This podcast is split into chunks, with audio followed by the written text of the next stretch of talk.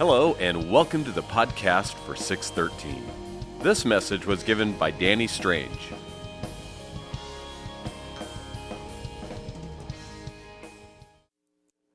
I'm really excited about this series. I've been planning it for a while. It's called We Need Grace. The grace of God is two things. Two things.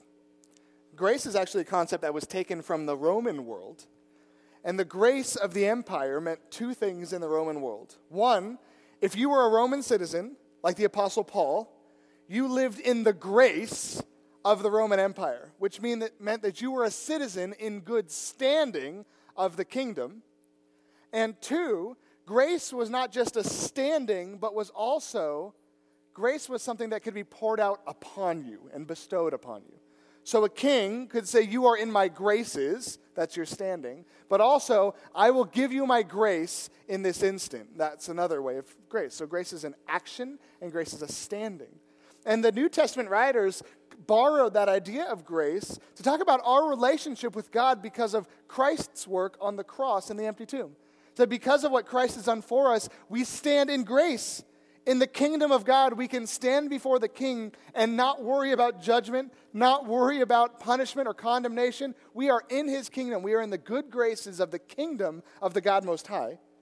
And also, grace is something that God lavishes upon us. He pours out His grace to bring us into His kingdom. When we sin, He pours out His grace and brings us forgiveness. Grace is not only something that we stand in, but grace is something that we receive from God. And when Jesus came and talked about grace, there were people who understood that they needed it, and people who did not understand that they needed it. And the same thing is true today. There are some people, even in this room tonight, who know that they are people who need God's grace, that we depend on God and His goodness for us to be sustained. And there are people who don't know that. Either because they think they're too far gone and they don't want anything to do with God's grace, or they think that they are good people who are good enough on their own that they don't need God's grace, they'll take care of it themselves. And when Jesus came and, and talked, a lot of times he was going after the righteous people. And he was telling them, You guys think that you don't need the grace of God, and it's going to destroy you. And so, through this series, I thought that we were going to be teaching a lot on these heartwarming, here's the grace of God kind of talks. And yet, when I looked at Jesus' parables regarding grace, most of them were pointed at religious folks who were in danger of never coming to God because they thought they didn't need Him they could be good enough on their own. So, tonight, as we start our series, my question for all of us is where are you with all this? Do you know you need God's grace? Or do you think that you don't? Or do you know that you need it, but you don't think He'll give it to you? Tonight, as we open the Word and as we open in prayer, my prayer is that all of us would understand, especially tonight as we start, where we are on this whole spectrum here so that when God speaks regarding being people of grace, we would know with which words He's speaking to us. Let's pray, and then we'll open up God's Word together.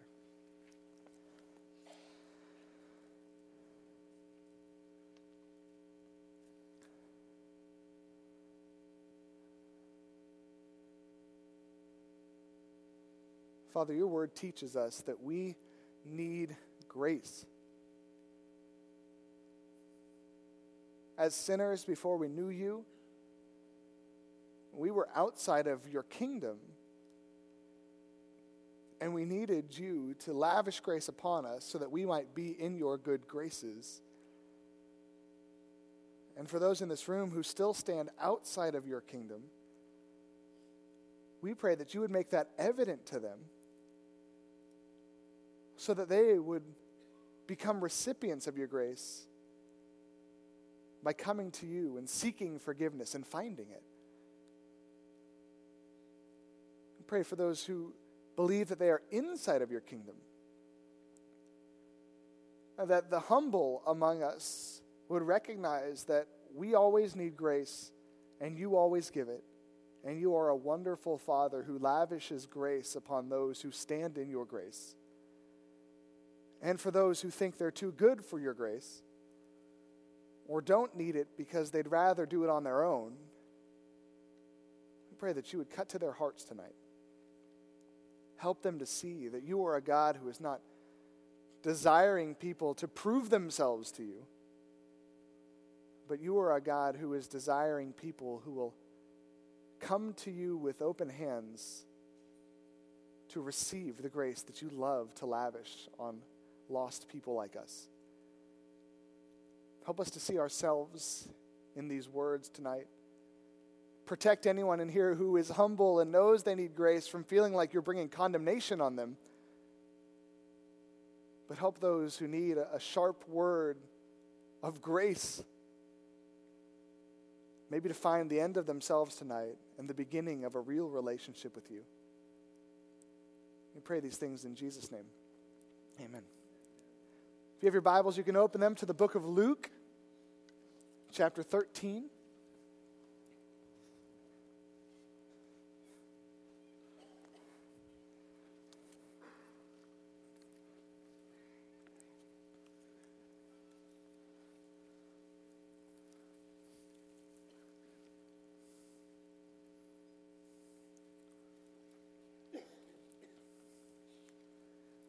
We've been in First John for the last 10 weeks, and it's nice to be in a large book. It's easy to find that one. Luke 13.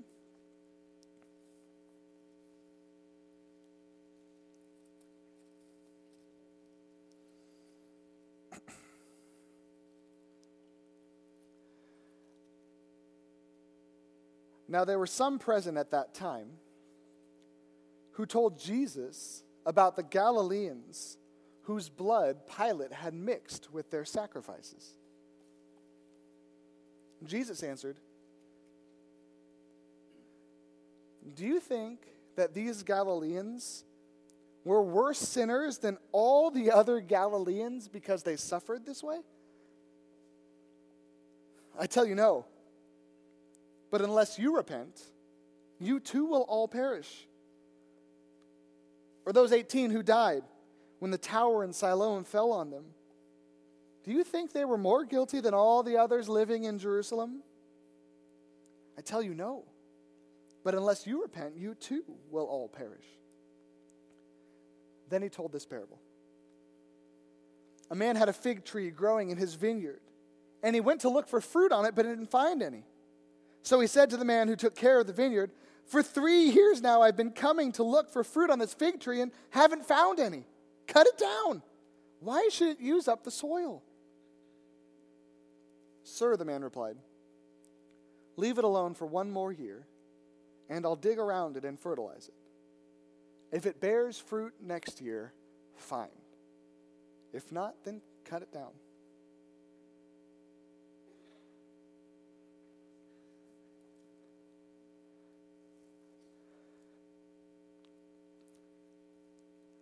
Last Sunday night, I was driving home from 613 down Redwood Road. And as I passed Redwood Chapel, I saw motion coming out of the right side of my car.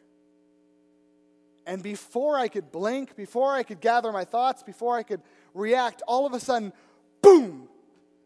Something exploded on my windshield.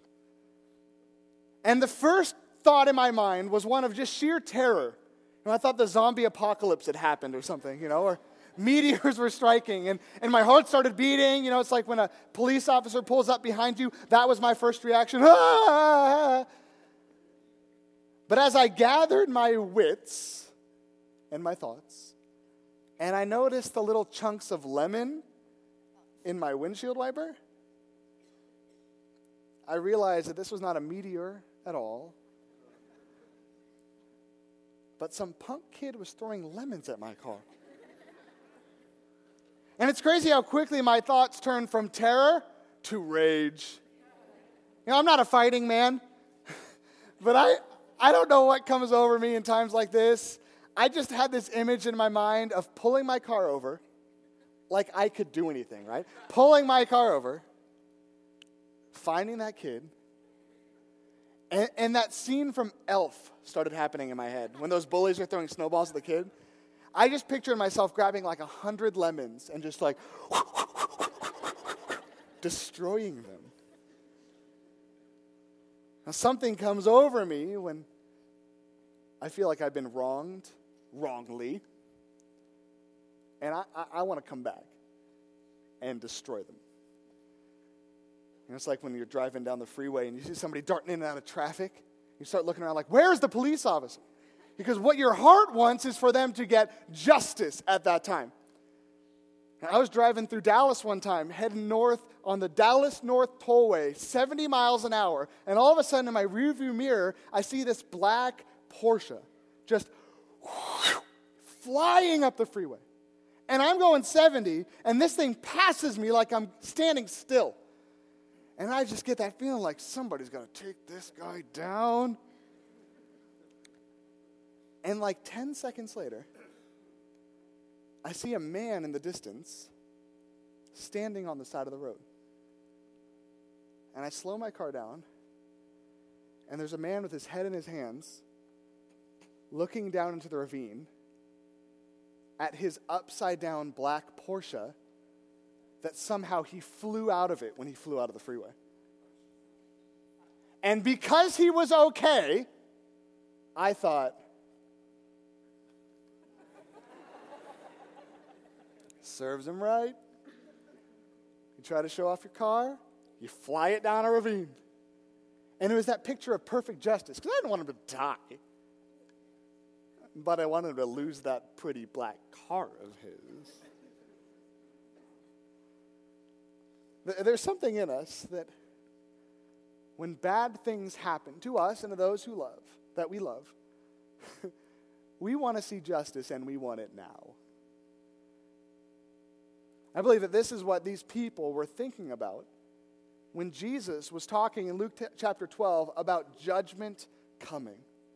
If you go back tonight and, and read that 12th chapter of Luke, we see that Jesus just keeps hammering on this point that judgment is coming, judgment is coming, judgment is coming, judgment is coming. He says, Look around, it's coming.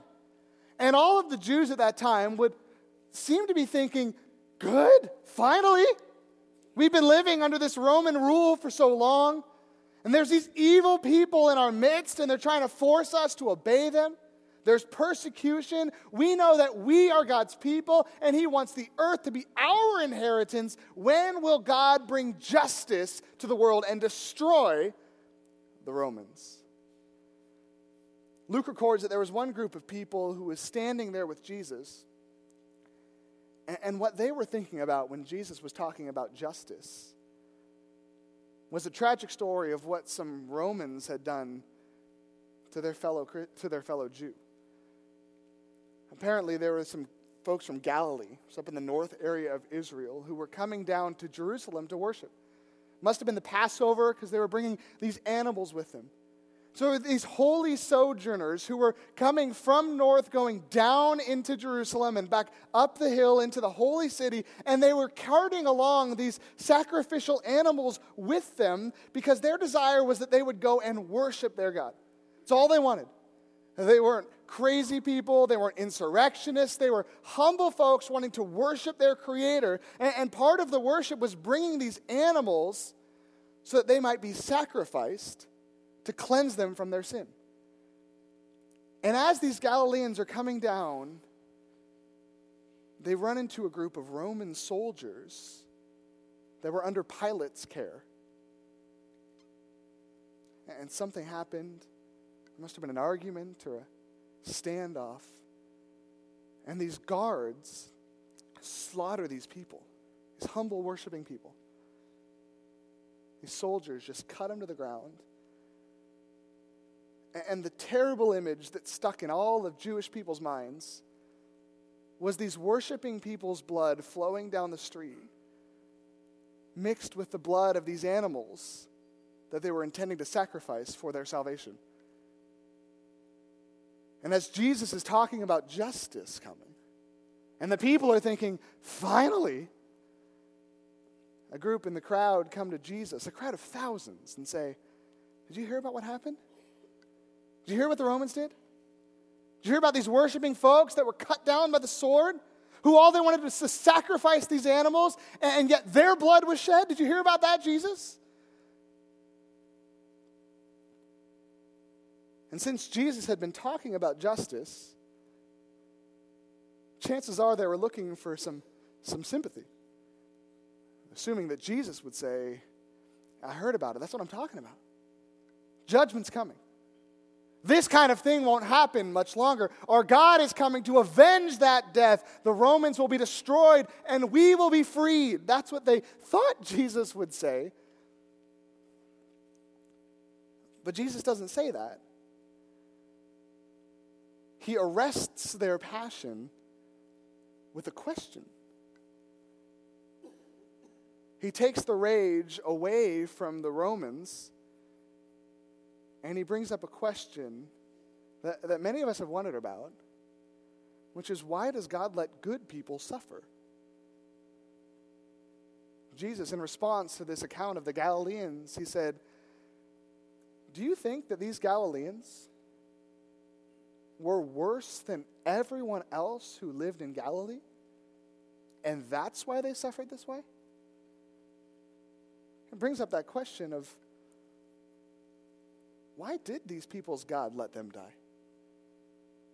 Why would the God of the universe that these men and women worship, why would he allow them to be cut down by their enemy on their way to worship him? Were they worse than anyone else? Were those the, the little band of the worst Galileans? They were the most sinful folks among the worshipers, and that's why God let them die? You know, if God is a God who brings justice to evil people like the Romans, then what happens when he brings justice to the Galileans? Were they the most evil ones of all of them? A lot of us have wondered that. It's crazy how often terrible things happen in the world and Christians get on TV, Christians get in the news, Christians get on the radio, and they start talking about the reason that God brings judgment to people is that they must have been more evil than us. Remember the tsunami back in like 2004 that hit Southeast Asia and all those people were destroyed? And Christians say, well, because they don't worship Jesus down there. And these people are worse than us. That's why God destroys them. That's why, that's why disasters like that don't happen in America. And then the next year, Katrina happened. And New Orleans gets destroyed. And the Christians get on the radio and they get on TV and they get in the newspaper, and the Christians say, well, the reason that that happened to them is because the people who live in New Orleans are worse sinners than all the other ones who live in America. You know, that's where sin happens. Bourbon Street, that's why. There's all the drugs and the drunkenness and the prostitution and the partying. God brings judgment to the most evil.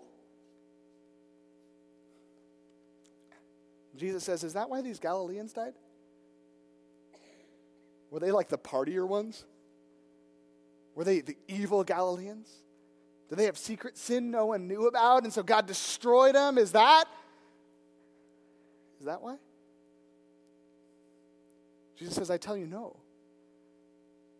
And he looks at the crowd of thousands and says, But unless you repent, you too will all perish. And as the people start probably getting riled up, because they just, Jesus just took an act of terror from the Romans against their own people and put the finger on the people.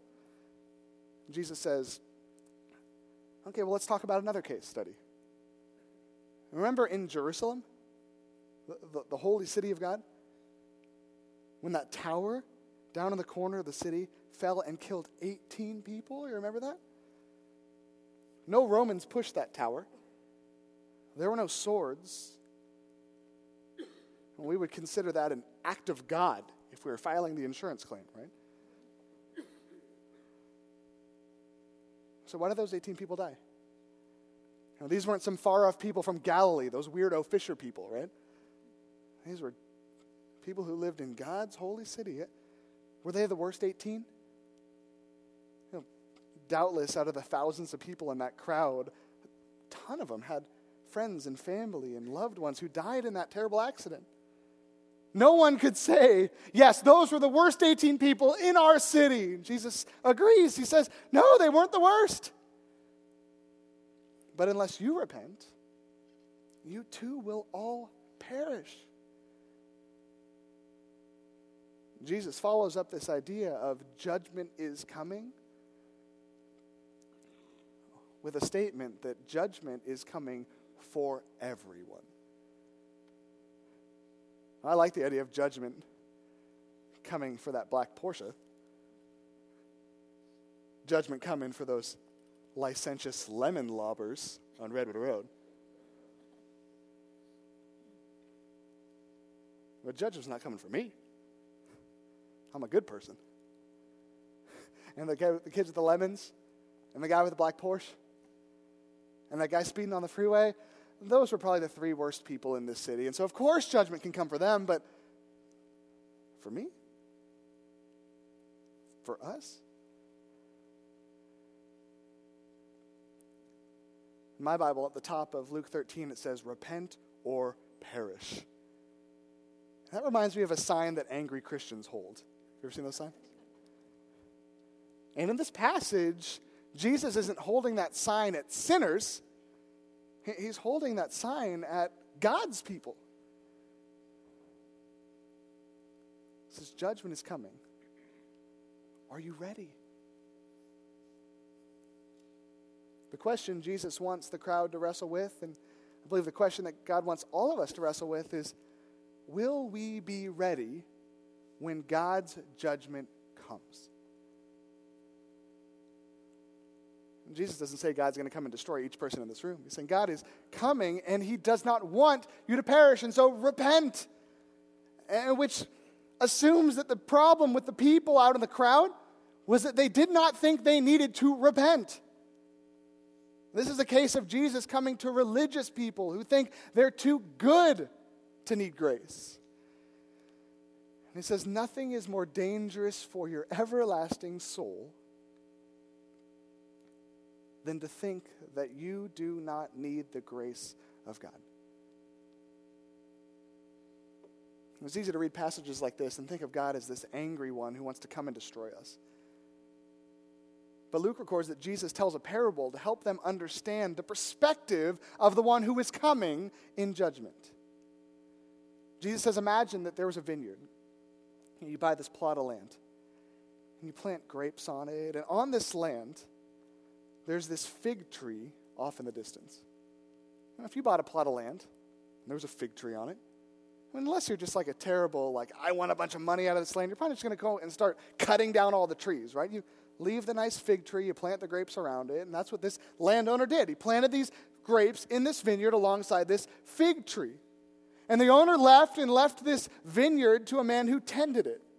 And day and night, the man would come out and he'd water the I don't know if they would water vineyards back then. I don't know. He would tend to the vines and he'd make sure they were growing and he'd pull out the weeds. He'd make sure they're growing right and he'd sculpt the vines and all these things. And year after year, this landowner would come back and he would check on his vines.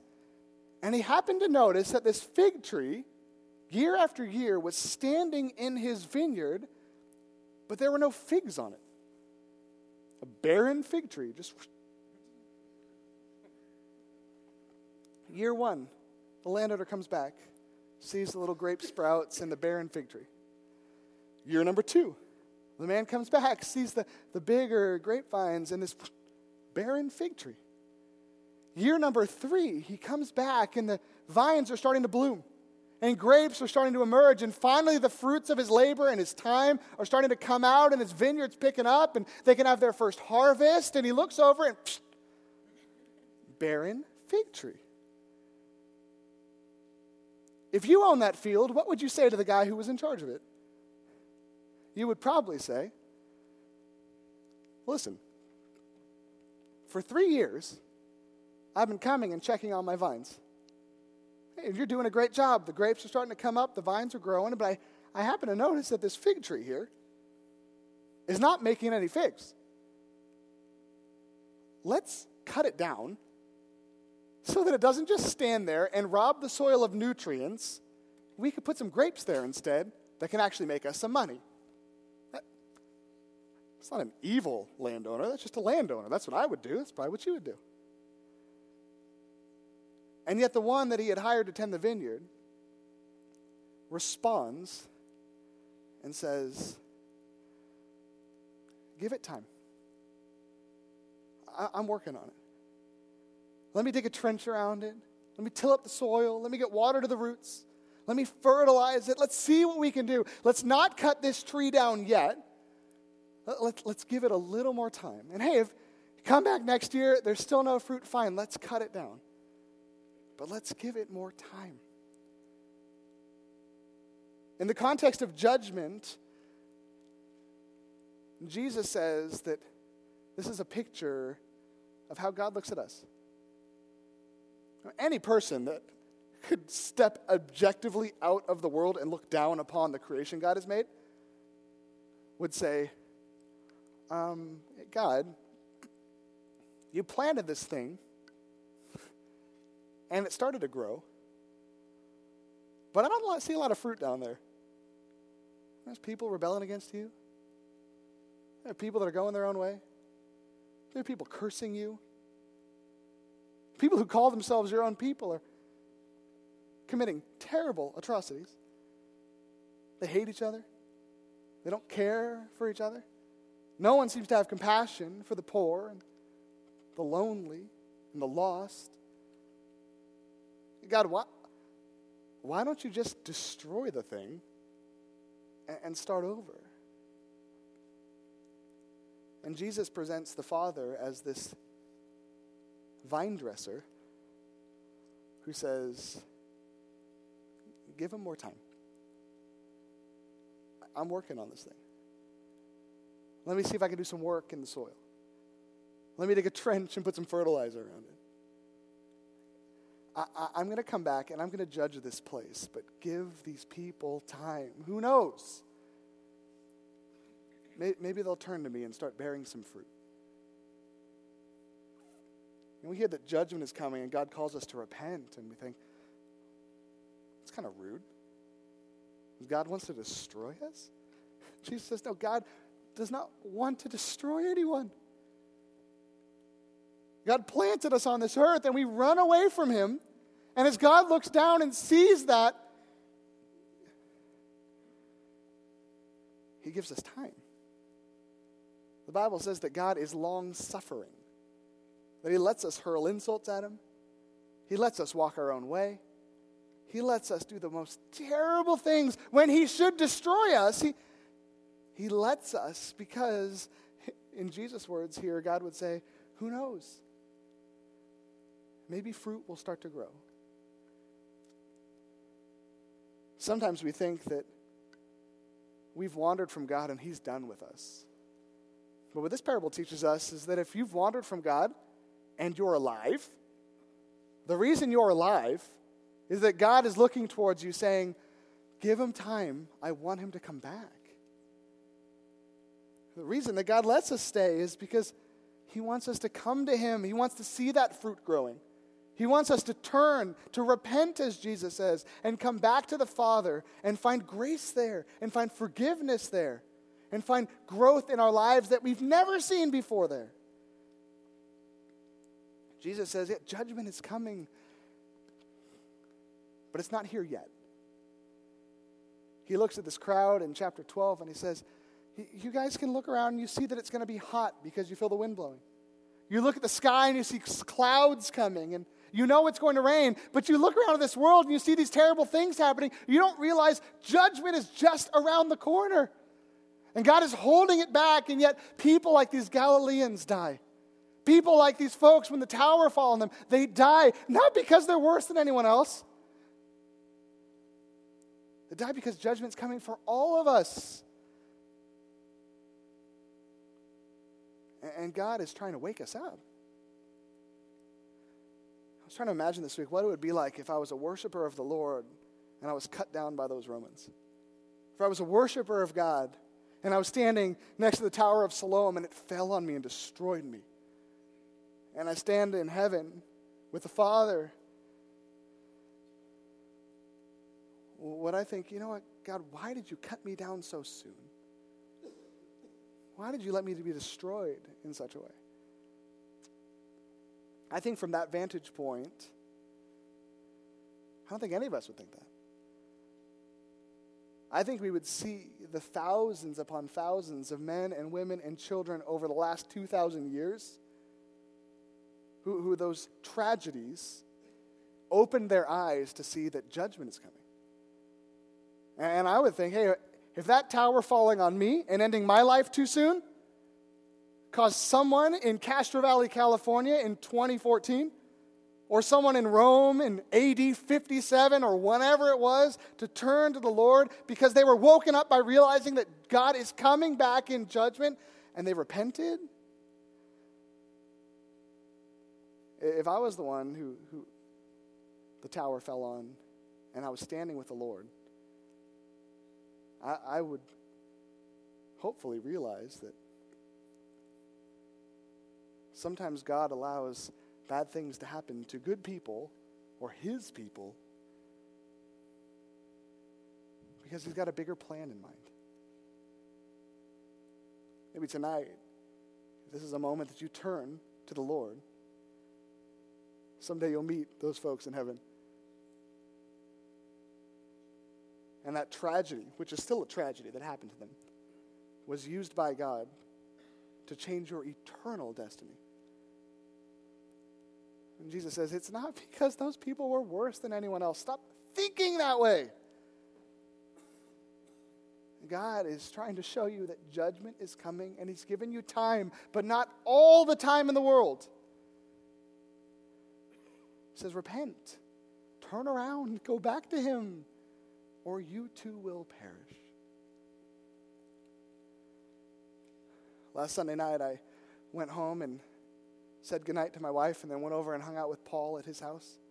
He lives over by Redwood Chapel.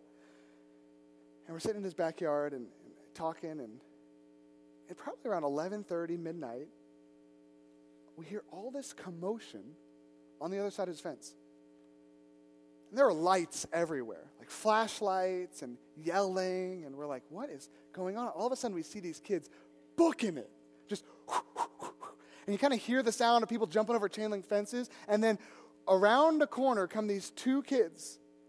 And they, there's this chain link fence at the end of Paul's yard, and they bunch, bunch up against it, and they scoot down between this like container on the other side of Paul's fence and his fence, and they're standing there squished, staring at us. But they don't know we're there. And so Paul and I are sitting out there on his back porch, and we look down and we see these kids like I'm like, what? What is going on? And so we stand up. We go down there. And these kids look terrified. Paul says, Can I help you guys with something? Kid says, Sir, the cops are after us. You got to help us, man. Like, what? What did you do? He's like, We were standing on Redwood Road. We were throwing lemons at cars.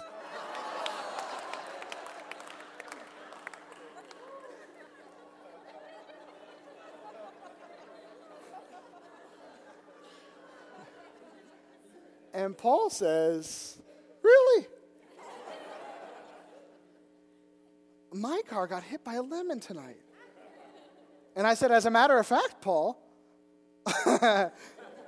my car got hit by a lemon tonight. And the kids just, they looked like they were about to pee their pants. like, sirs, I'm so sorry. if you could get us out of this, we, we are so sorry. We should not have done that. That was an immature thing to do. We should not have thrown these lemons at your cars. Please just help us, help us. And we look over and we see these flashlights and couldn't really tell who it was. It looked like a, a couple of people walking their dogs and maybe a police officer. Maybe these kids thought it was the SWAT team coming at them, right? and so we let them hang for a little bit, right? We, uh, we go over and we're like, well, let's check and see what the police are up to. And I'm like, oh man, I think they might find you. They're right there. They're like, please don't say anything, don't say anything, don't say anything. And Paul says to, to the folks walking the dogs, Can I help you guys? Like, oh, we're just looking for some kids. We said, Okay.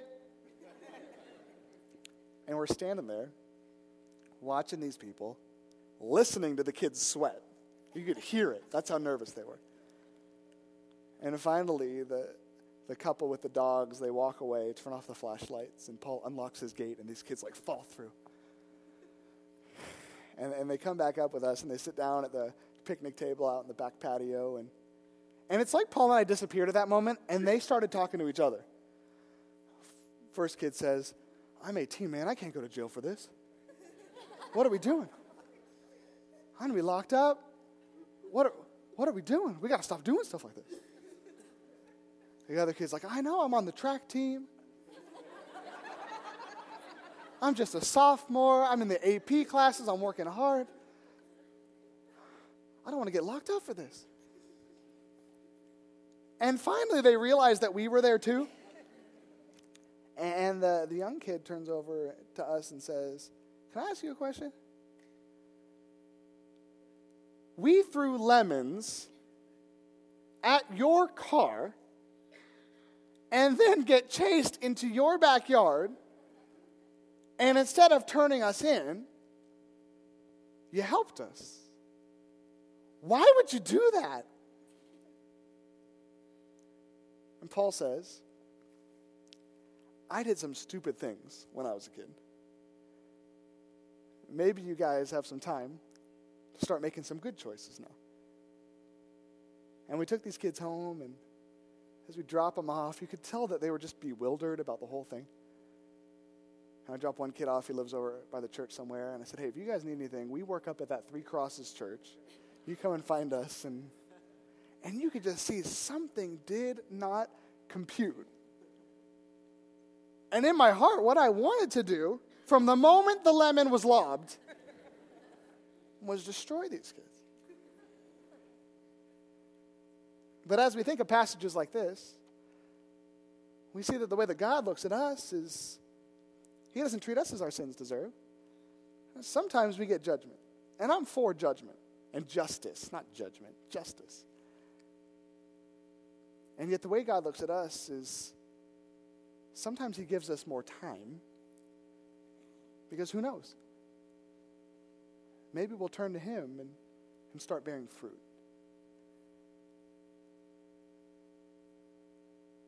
These folks who are so interested in Luke's time,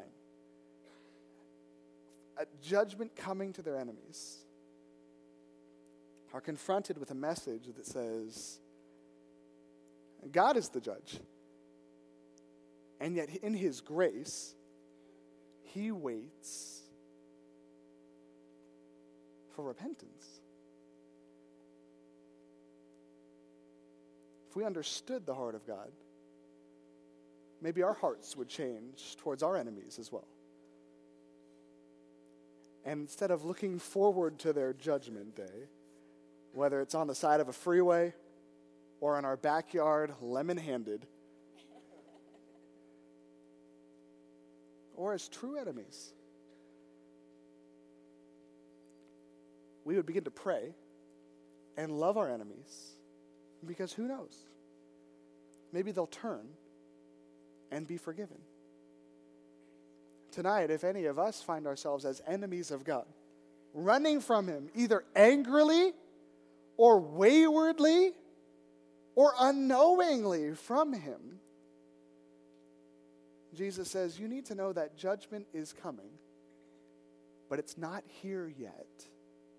And the reason it's not is God is giving you time to turn so that He can transform you and start bringing fruit out of your life. Will you let Him? We all need grace. Will you receive it?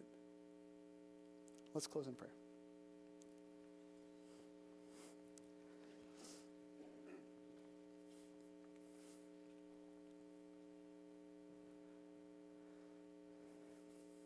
Father, I pray for those in this room who don't know they need your grace.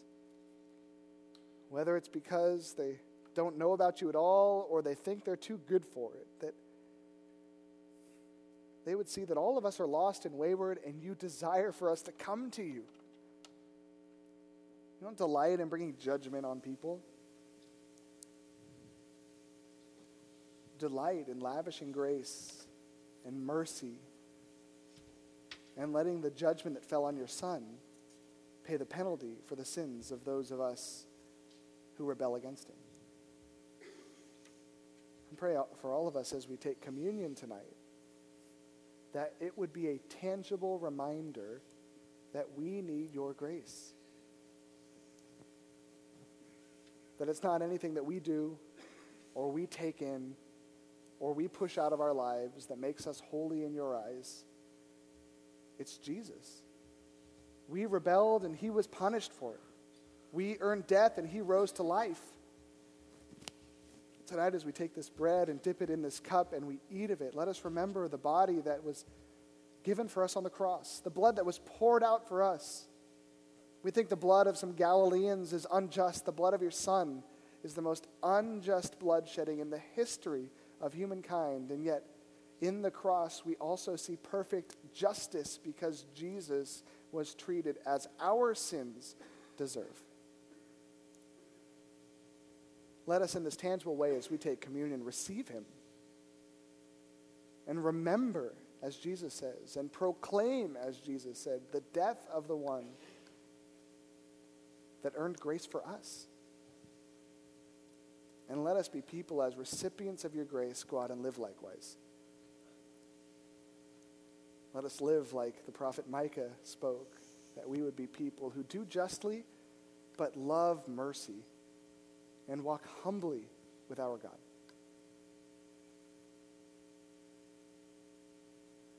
Be with us as we reflect. And for those who need to turn from the way they're going and come back to you, we pray that you would give them the courage and the grace to do that even in this moment. And that you would forgive their sins and give them new life as they come to you and receive your grace.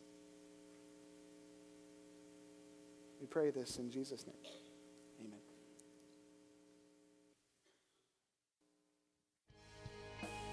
Thanks for listening. If you'd like to hear additional 613 messages, or you're interested in finding out more about Neighborhood Church, please visit our website at threecrosses.org. That's the number three, crosses.org